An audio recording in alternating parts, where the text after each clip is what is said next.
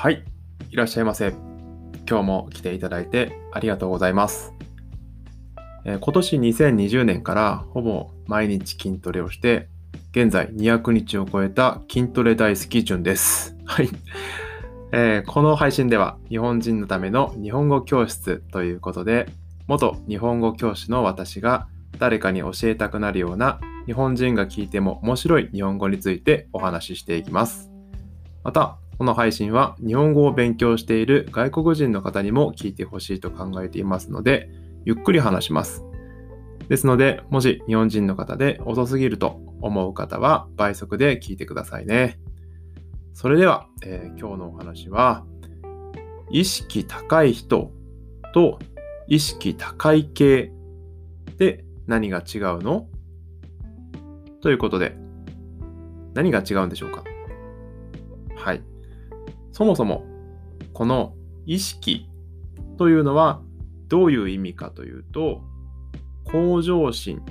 モチベーションといった気持ちや目標を表しています。ですので意識高い人とは文字通り向上心やモチベーションが高く目標に向かってストイックに努力することができる人ということですね。一方、意識高い系とは、大きな発言の割に中身や行動が伴わない人、主に若い人に使う言葉で、自分の経歴や人脈、考え方などを必要以上にアピールする人のことです。ですが、この意識が高いという言葉、ウィキペディアによると、2000年代半ばに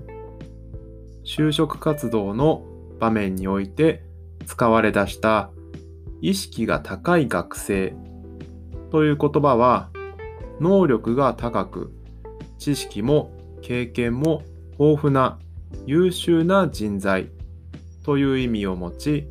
ネガティブなイメージはなかったと書いてあります。それが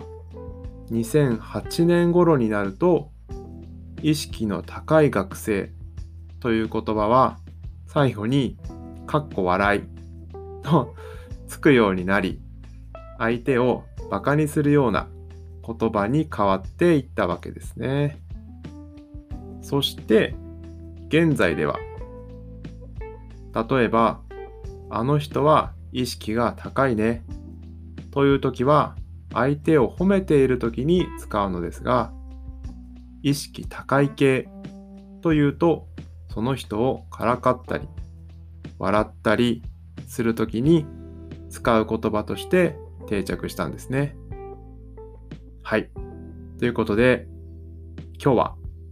意識高い人と意識高い系についてお話ししました。間違っても